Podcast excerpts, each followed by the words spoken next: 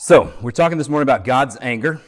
A um, couple of things. First place I want us to look to see something about God's anger is I want, us, I want to look at his description of his anger. And then we're going to go into uh, three passages in the book of Exodus that kind of lead up to that description. Now, that'll make more sense when we get there. So, first, we're going to be in Exodus chapter 34.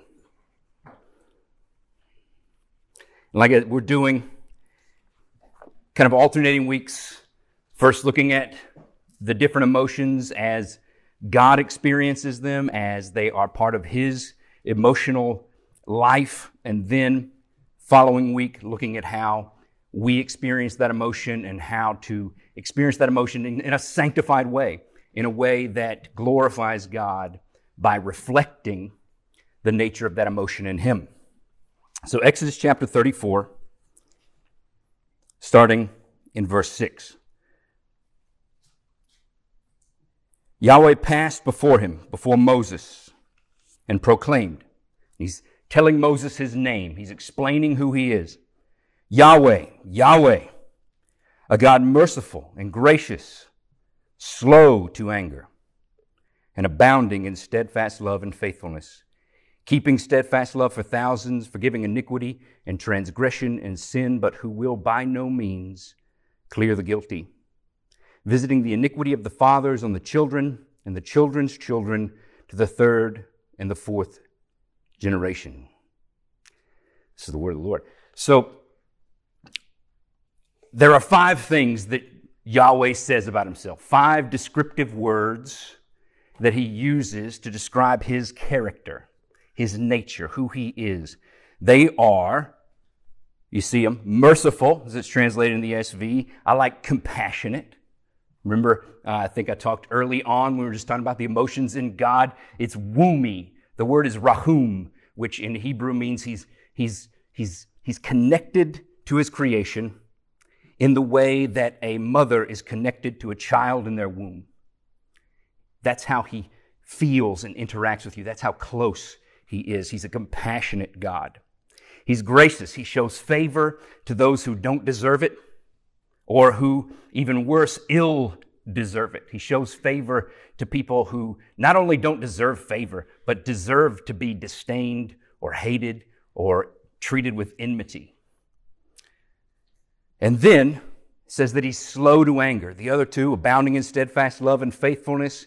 Uh, he is loyal and he will always remain the same. He's faithful. And right in the center is this little phrase in Hebrew. Now, this is one, God has a, he's saying, I have a long nose. If you translated it literally, it would say, Yahweh is a God merciful and gracious, and he has a long nose. Now that's weird, right? Is God like God's like Pinocchio? He's got a long nose, not because he's lying, but he's he's got a long nose. Now that makes it makes sense in Hebrew because remember when we talk about things, we speak in metaphors. That's the way we operate. That's the way language works. We're always comparing one thing to another. For example, when I say something like, I won the argument, what am I saying about the nature of arguments in general? I'm saying something, I'm, I'm, operating out of a set of metaphors that we use to discuss argumentation. And I'm saying argument is war. Discussion, debate is war, and I can win it or I can lose it. We talk about these things, everything in our life, we, that's just how language works. So the language here, the Hebrew language, the way they describe getting angry, think about the last time you got really angry at somebody. Where did you start to feel that anger in your body? In your head? Where and then what, what happens to somebody's face? They get hot. Hot. He has a hot, the, the way you say somebody is angry in Hebrew is you say they have a hot nose. They say his nose got hot. His nose burned hot because your face gets flushed, right? Your head, your face gets flushed and red. Your nose gets hot. Your face gets hot. And to have a long nose, then, is to say that your nose is like a kind of like a fuse or a wick in a candle, and it takes it a long time to burn down. It's this whole metaphor of anger being something like a fire within you, and then it erupts at some point out of your nose. I know, crazy, right? You the think about um, the image that is often used is a bull snorting before it charges at something. This hot air, steam coming out of its nose because it sees something in between it and its it said it has an obstacle in front of it. So it starts to snort and blow hot air out of its nose. And so God is saying about himself, I have a really long nose. I don't get angry quickly. I do get angry. And that's one thing that we all kind of, uh, I think, in our, in the backgrounds in which I grew up in the church, God's anger was very, was emphasized. I got a lot of talk and think, thinking about God's anger. And it was usually in the context of what? What does, here, here's a pop quiz. What does God do when he gets angry? Typically in the Bible. God gets angry, then what follows? What comes next? Wrath? What do we mean by wrath? Uh, judgment or punishment of a sin that people have committed? Judgment, punishment. That's what we associate as wrath with, right? We associate wrath is kind of a synonym for anger, rage.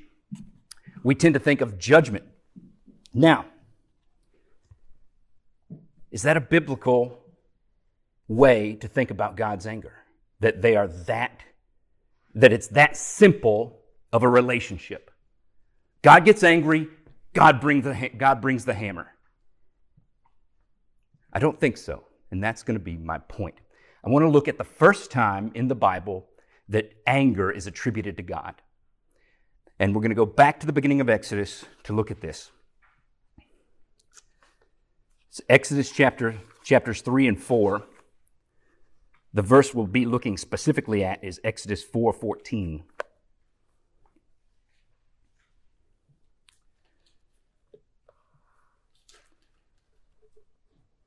So this idea of judgment and God's anger can make us kind of uncomfortable, right? We're, we're not, we are kind of suspicious of angry people. And if we paint God with these angry pictures, we get suspicious that he's gonna, that he is, he's gonna react in judgment. If I do something to make him angry, the hammer's coming down. That's exactly what happens. That's the suspicion that we have of God that's naturally built into us. Now, that suspicion is based in some something true.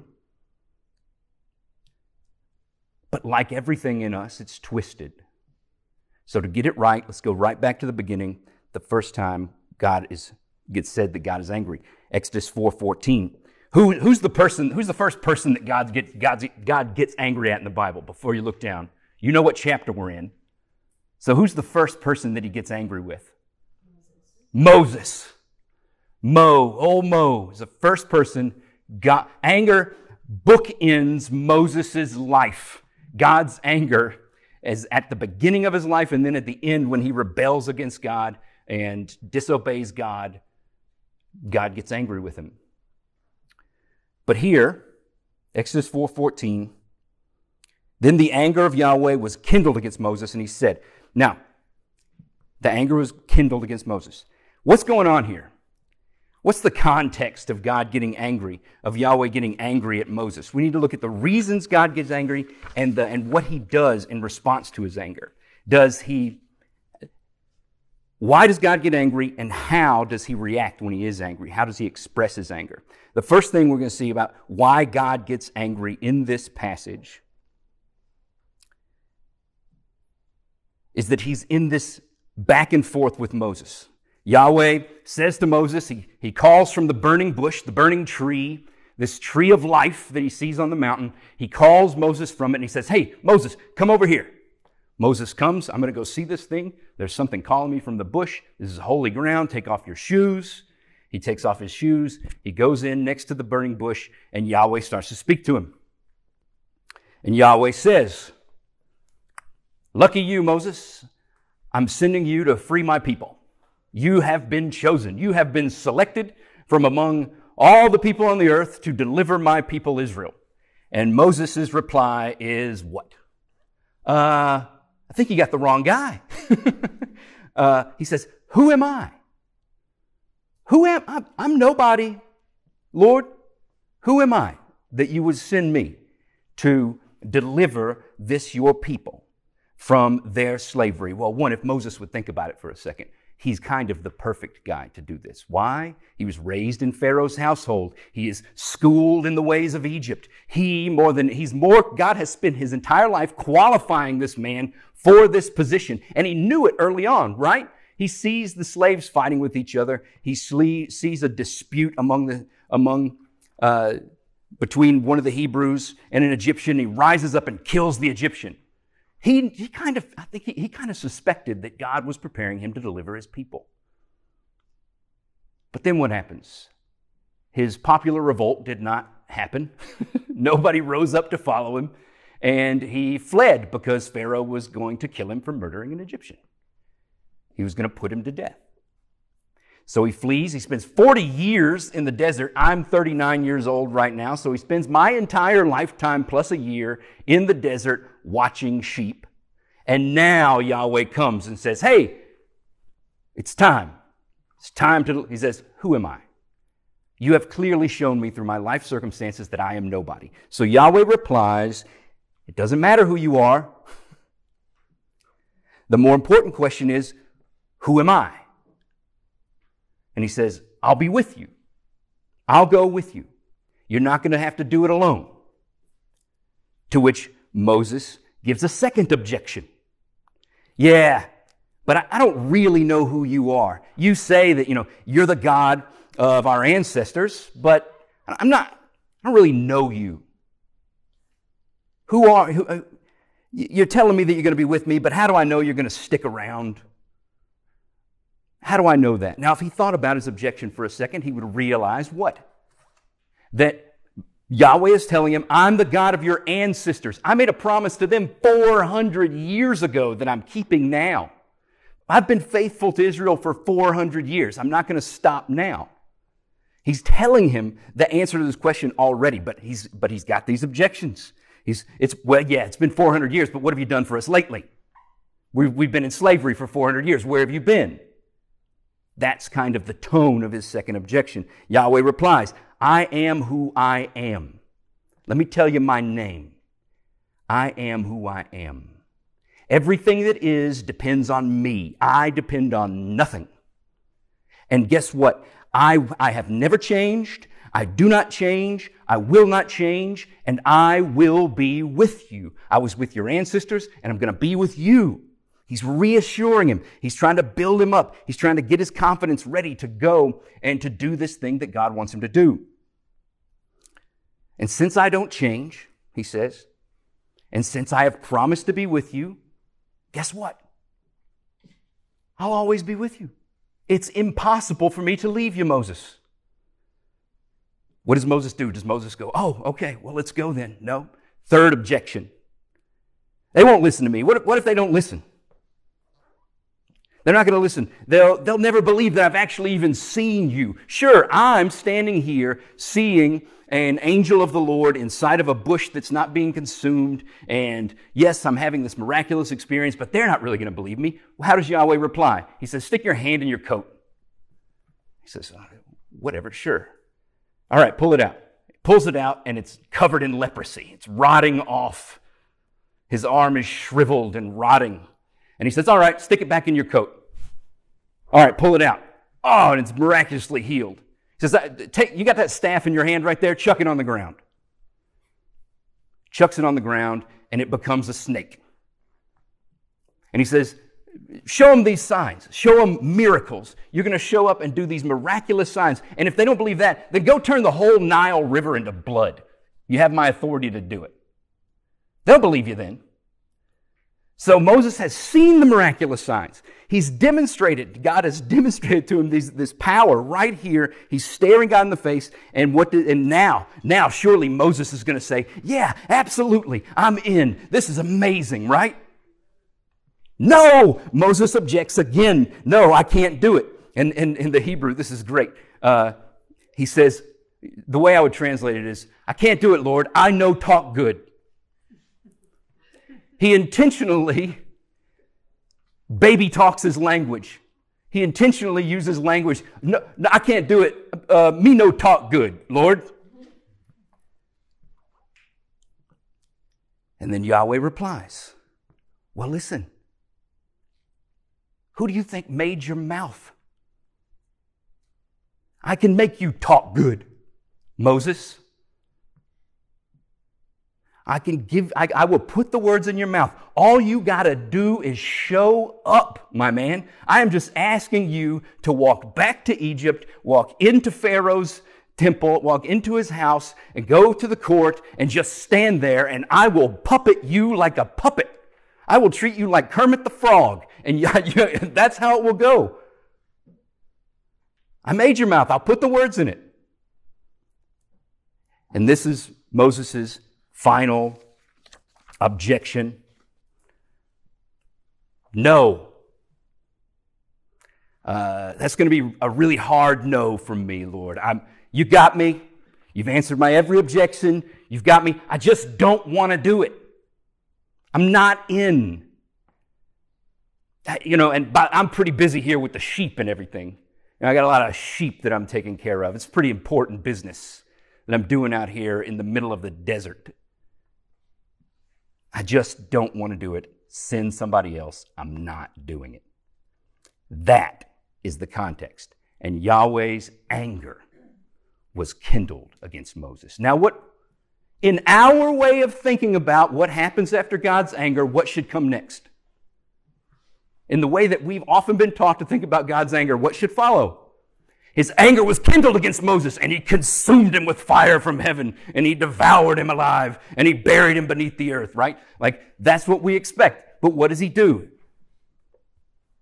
Read the other half of verse 14. He said, he just speaks. He says, Look, Aaron's on his way out here. Is there not Aaron, your brother, the Levite?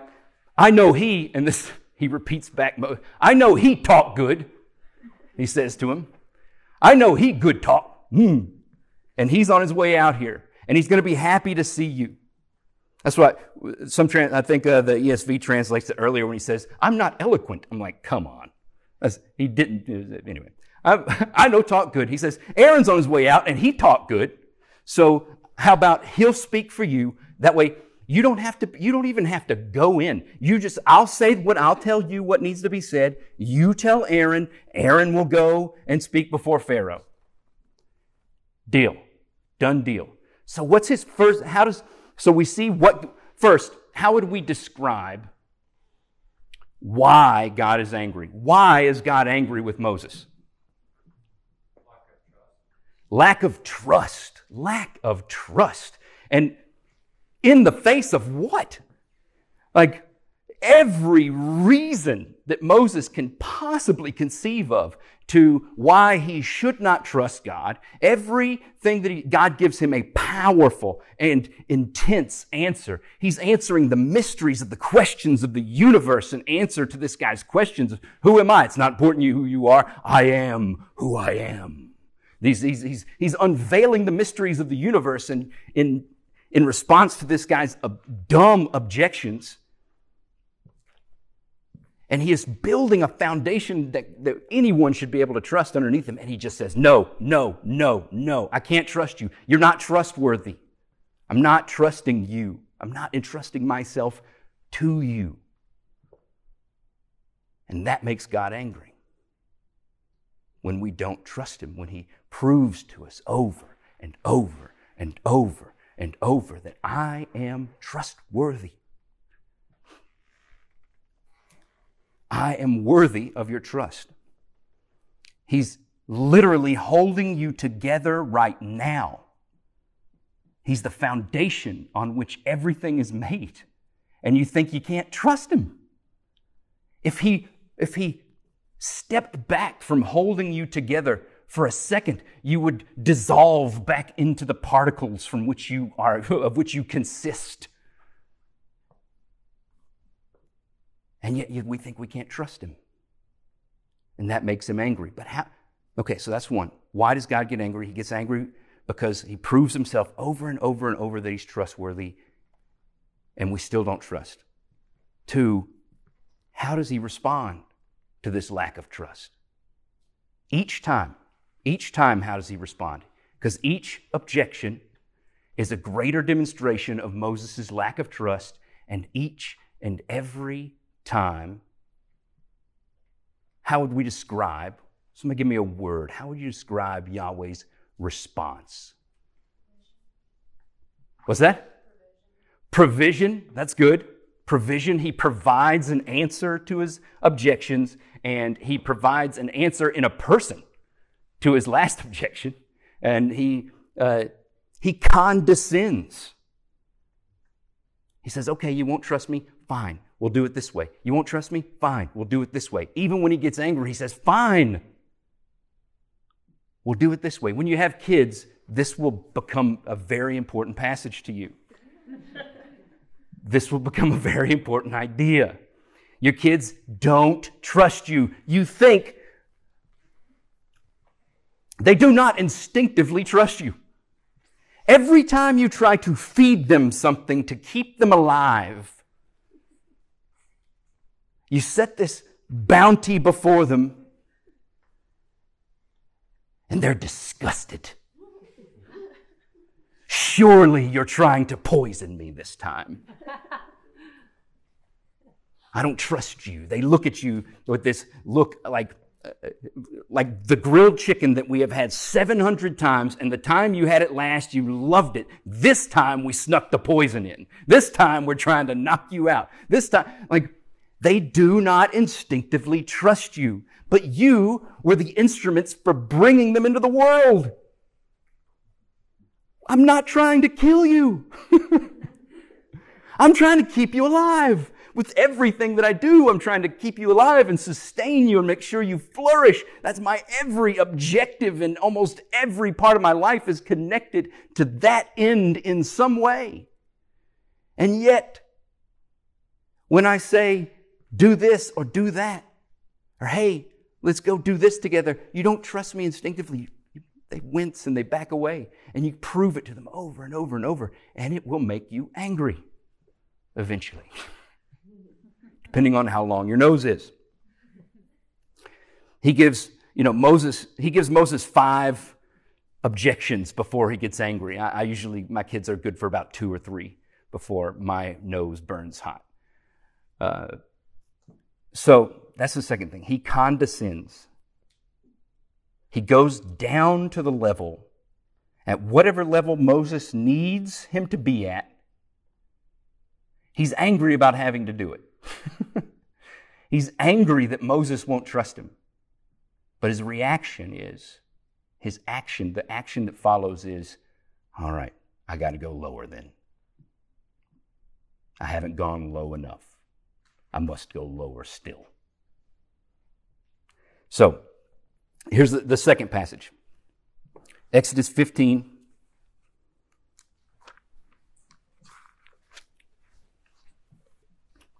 looking at verses 4 through 8. So, this is after Moses gets over himself. And, and they go in, there's plagues, uh, uh, Passover. They go through the Red Sea. The Lord stand and see the deliverance of the Lord. You know, uh, they're backed into between a, uh, a, a, a lake and an army, and all they have to do is stand and see the Lord deliver them. The seas split open, they pass through, and the seas come back and they kill Pharaoh and his army. Yahweh wipes out the army of the greatest superpower in the world in a night, in like 15 minutes or something, after, after the waters come in. And so this is their, this is their response. They should, they're celebrating. So this is the song of the sea or the Song of Moses. I like the Song of the Sea because it's about sea. Pharaoh's chariots and his host, Yahweh cast into the sea, and his chosen officers he sunk in the Red Sea. The floods covered them. They went down into the depths like a stone. Your right hand, O Yahweh, glorious in power. Your right hand, O Yahweh, shatters the enemy. In the greatness of your majesty, you overthrow your, your adversaries. You send out your, and he starts stacking up uh, um, names for anger. Uh, you send out your fury. It consumes them like stubble. It's like fire. At the blast of your nostrils, there's that snorting bull kind of imagery. You wonder why later on they make a golden bull out of him. You know, it's like this bull imagery is is in here. At the blast of your nostrils, the waters piled up, the floods stood up in a heap, the deeps congealed in the heart of the sea. So, who's, ang- who's, who's Yahweh angry at this time? Who is this expressing his anger towards? The Egyptians, and specifically one Egyptian at the head of them, the Pharaoh. And Pharaoh, what, what do we know about Pharaoh? What, what has Pharaoh been up to? What has this Pharaoh been up to for the last little while? He's, at least his dad did what? and he's painted as being the same character because, you know, uh, they, they never actually give you his name in the book of Exodus. And that is on purpose. That is on purpose to make you see Pharaoh as a representative character of the serpent from Genesis 3 as a national representative of evil. Whether it's his father or the son, they're doing evil things. What is he doing? What, is he, what has he been doing? What are some things that Pharaoh has been up to? Hardening his heart. Yeah. Yahweh sends plagues. And for the first six of them, Pharaoh hardens his own heart. And for the last four, Yahweh hardens his heart. He lets Pharaoh harden it to the point to where it's not going to be broken anymore. And then says, We're going to harden it to the point to where you are so stupid from your hard heart that when I set these people free, you're going to chase them into the parted waters and I'm going to drown you in the sea. Now, why does he drown him in the sea? Why is it appropriate? Why is it an, why is it an appropriate expression of God's anger to drown Pharaoh and his army? Thoughts?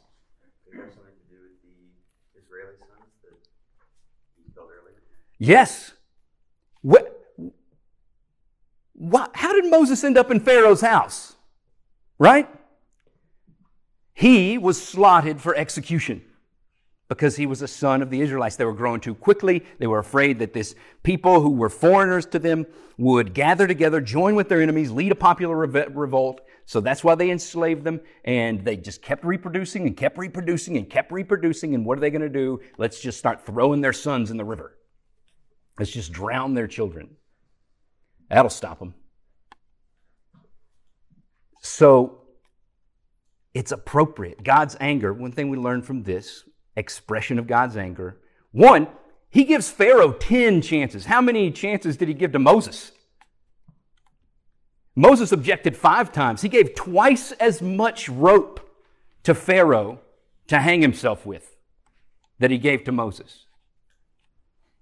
His anger burned longer, and therefore, when it came down, it was hotter.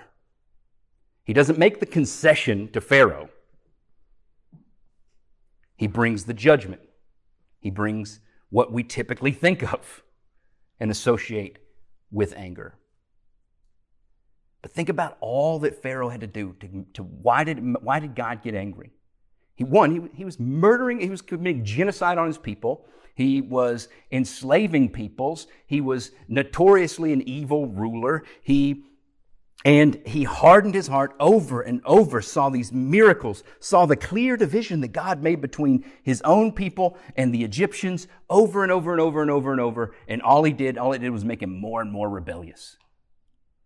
And so it gets to the point to where it's like all you're going to do is bring evil and destruction in the world.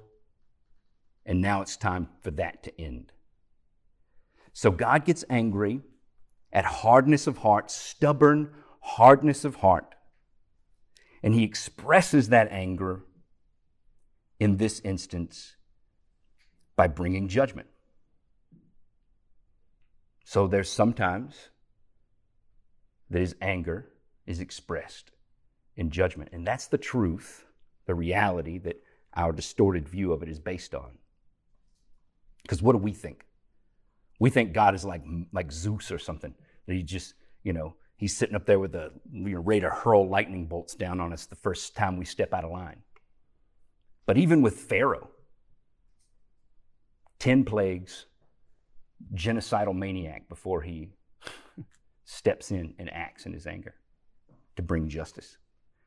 And that's the second thing. His anger brings justice. It is not overexpressed. It's like a laser. It's eye for an eye. You guys ever heard this? It's called the law of Talion. Like eye for an eye. And I used to think that that was like a bad thing. I used to think that, like, oh, if you hurt me, I get to hurt you back that much. But really, that's a protection. That's a legal protection. It's, it would be better to translate that only an eye for an eye. You cannot take more in retributive justice than was taken from you. It must be paid back perfectly, value for value, and no more. It restrains that vengeance that we would take on other people in our anger. It says, go here and no further. And Yahweh himself abides by that principle. He doesn't command it for us and then not do it himself. An eye for an eye, tooth for a tooth. Is his anger is perfectly modulated to accomplish his purposes behind it. So here's the third one. Exodus 32:10. This is you'll notice this is getting a little closer to when he describes himself as slow to anger. Exodus 32:10. Now the context of this expression of God's anger. They get out of the land, they get out of Egypt, they go through the wilderness, God provides water, He does everything they need. They get to Sinai, they get to the mountain, and uh, there's some debate about whether Yahweh is calling them up to the mountain. They refuse to go up. They, they say, We can't listen to him. Send Moses up for us. Moses, you go. We can't listen to God anymore. We can't hear that voice anymore. You go up, get the law for us, get the covenant, get everything we need to know for us, and then you come back down and you explain it to us. Now, they're asking for an intermediary, a lot like Moses did, right? Moses said, Hey, I can't go speak. You put somebody in between me and Pharaoh. And now Moses' confidence is built a little bit. so he says, So he goes up the mountain. He's on top of the mountain. He's up there for 40 days getting instructions, diagrams for the temple, for the tabernacle, for the place, for heaven on earth in the midst of the Israelite camp. A portable Eden so that Yahweh can dwell in the midst of his people and they've already made this covenant oath that we'll be Yahweh's people and he'll be our God. So, what is a covenant? You ever been to a wedding? You've seen somebody make a covenant. It's a promise to death made between two people because of their, because of their love. Even when it's two rulers, the language in the ancient world was, you will love the great suzerain so and so. You, know, it's like you will, if Pharaoh was your king and you were his vassal and you were making a, a covenant with him, in that covenant it would say, you'll love Pharaoh. Not just you'll be loyal to him, not just you'll obey him, but you're to love him. Because there was this picture, this image of nations being married to each other. And they use that, that picture, that image. And so Yahweh is marrying this people they're going up and they're getting design. Moses is getting the design for the house they're going to live in together. He says, All right, Moses, come up here, get a blueprint for the house that we're going to live in among my people that I've just wed. And what are they doing at the bottom of the mountain? We don't know what happened to this Moses guy, you know. Who knows what happened to him? He's been gone 40 days. Forget all this business. Make us a, they talk to Aaron, make us a, make us a God for us to worship. And uh, They take their jewelry, they melt it down, and he makes it into a golden calf. I don't like that translation. You'll hear me say that a lot, probably. It's the they're not making a golden like baby cow that you you know bottle. You guys, I grew up on a farm, so like you bottle feed the little baby cows. That's a calf. What he's what they made was a golden bullock, was a gold was a was a golden bull that was uh, capable of reproduction. I will say. so a, a teenage bull full of vigor and energy at the prime of its life, ready to fight and ready to mate. And that's what they made because they want, that's how they were picturing their God because he just overthrew the Egyptians with the horns and the snorting anger. And so they said, This is the God we want. We want the God who's a bull and he'll wreck shop. That's the God we want. Problem was, that's not the God they had. That's not the God they married. So, what are they doing? What is making an idol? Throughout the rest of the Bible, it's called what? It's, it, it, it's, it's made synonymous with adultery. So, here at the altar, this is the equivalent of at your wedding, you've just said your vows, you kiss the bride, you went to go get changed for the reception, and she is in the changing room with the best man.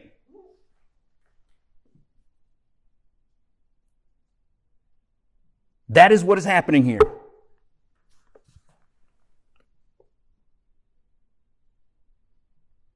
I know, it's shocking, right? It kind of it makes you angry, doesn't it? If you put yourself in that situation, you get furious. Especially after all that he's done for this people. After all that he's done to bring this bride to himself and to make her his and to beautify her and to, and to provide for her and all he's promised to do. She sleeps around on him before the wedding is even over.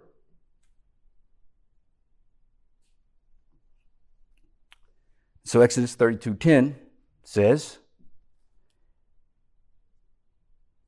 starting at verse 9, and Yahweh said to Moses, I have seen this people, and behold, it is a stiff necked people.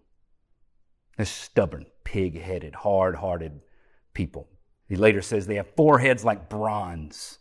They, you can't tell this people anything.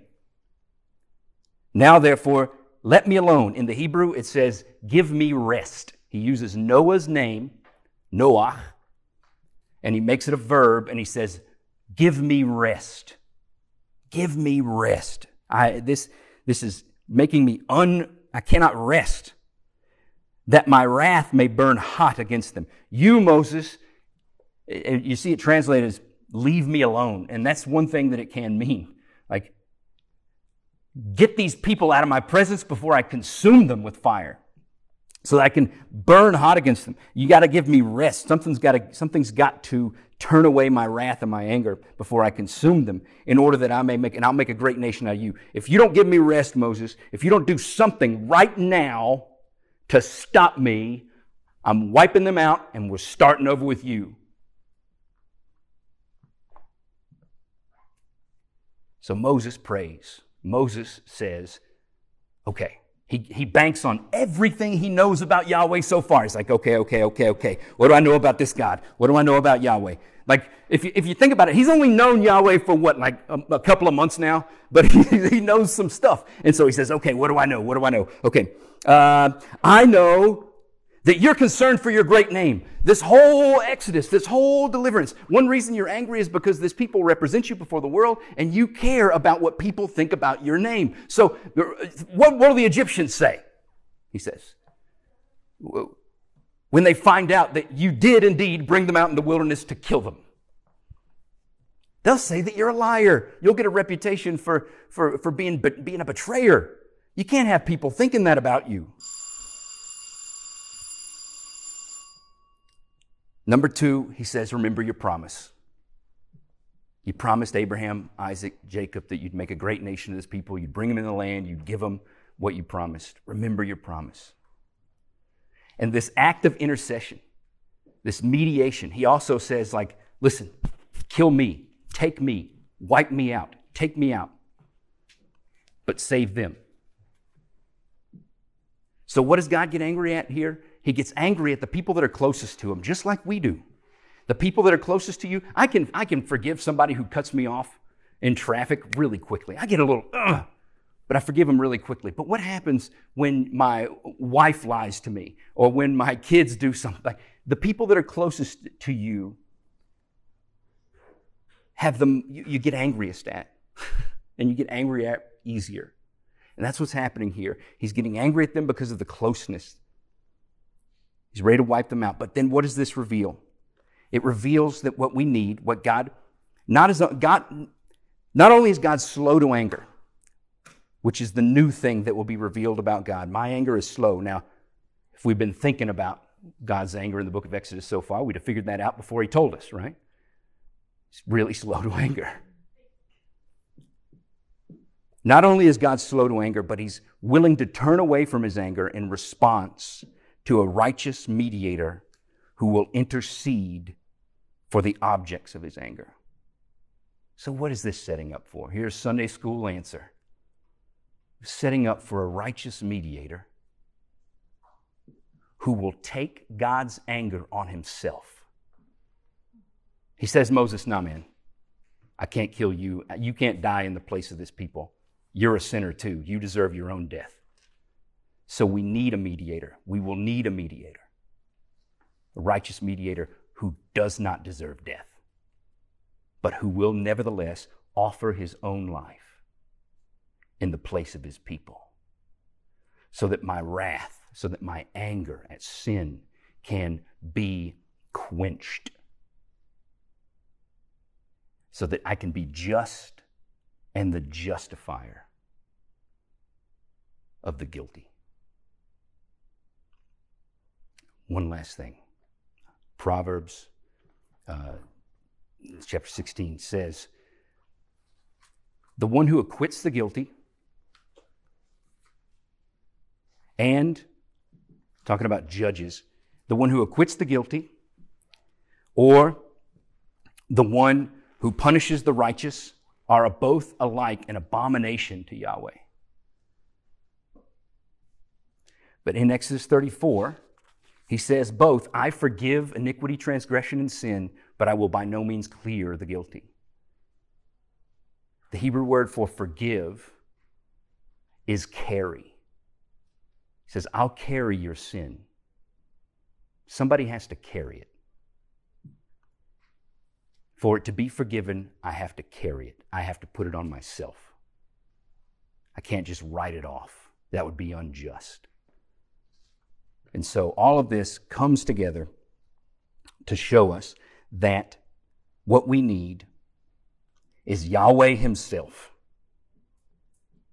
to bear our sin, iniquity, transgression, and sin, to forgive us, and to turn away His own wrath, His own anger against sin and rebellion and stubbornness. And that'll set us up pretty good for next week. Father, thank you for your word. Uh, thank you that you turned um, that you found rest in your Son, that you, uh, you turn away your anger because of Jesus bearing, bearing our sin for us. And pray that you would uh, encourage our hearts, strengthen us to uh, trust in that forgiveness and the status that it gives us before you as righteous, that you are just and the justifier. You didn't have to compromise your justice to acquit the guilty ones like us, though your Son did become an abomination to acquit us. Thank you, Lord Jesus, for doing these things for us. It's through your, it's in your name that I pray. Amen.